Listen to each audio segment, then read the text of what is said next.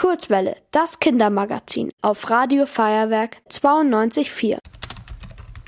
Einfach die Frage oder Aufgabe in das Textfeld bei ChatGPT eintippen und schwupps erscheint die Antwort. Das ist keine Magie, sondern künstliche Intelligenz, also ein Computerprogramm, das selbstständig Aufgaben lösen kann. Es versteht Texte und antwortet auch mit Texten in einem Chatfeld. Das Gespräch wirkt also ganz natürlich, wie mit einem echten Menschen.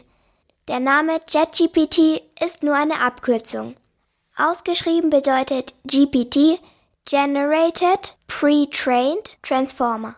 Übersetzt heißt das erzeugender, vortrainierter Übertrager. Was ChatGPT kann, weiß Doktorandin Katrin Sessler. Sie beschäftigt sich mit innovativen Technologien für das Lernen und Lernen an der Technischen Universität in München. Die Einsatzmöglichkeiten von ChatGPT sind super groß. Man kann es zum Beispiel einsetzen, um irgendwas zu lernen. Ich habe letztens mit einem Mädchen geredet, die meinte, sie lernt mit ChatGPT Französisch.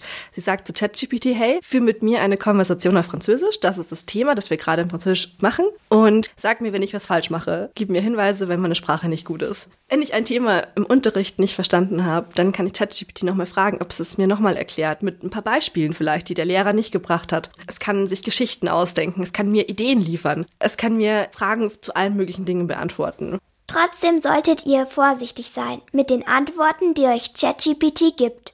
Denn es kann auch falsche Antworten geben. ChatGPT antwortet immer auf jede Frage. Es hat also eine riesige Menge an Informationen, um immer antworten zu können.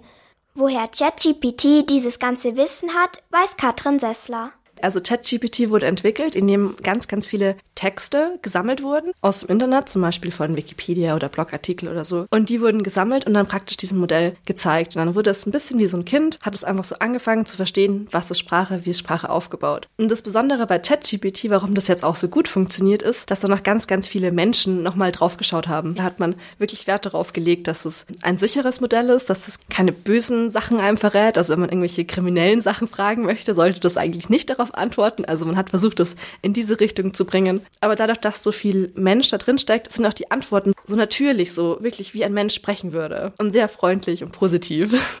Um das Programm zu nutzen, sind nur Internet und eine E-Mail-Adresse nötig. Aber weil es so einfach geht, ist auch ein bisschen Vorsicht geboten. Worauf ihr achten solltet, bevor ihr JetGPT benutzt, erklärt euch Katrin Sessler. ChatGPT ist kein Mensch und ChatGPT hat keine echten Gefühle oder Emotionen. Also es kann keine Freunde ersetzen und auch keine Eltern und auch keinen Lehrer. Das ist ganz wichtig. Und wenn man damit spricht, wirkt es vielleicht wie ein Mensch, aber es ist, hat keine echten Gefühle. Aber man sollte eben wie immer darauf achten, dass jede Ausgabe nicht stimmen muss und dass es wie ein Mensch auch mal lügen kann. Genau, immer, immer kurz drüber nachdenken und nicht einfach alles glauben, was im Internet steht. Übrigens hat ChatGPT sogar auch das bayerische Abitur geschafft. Aber erst im zweiten Anlauf. Ihr wollt auch ins Radio? Dann macht mit bei der Kurzwelle. Schreibt einfach eine E-Mail an radio@feuerwerk.de.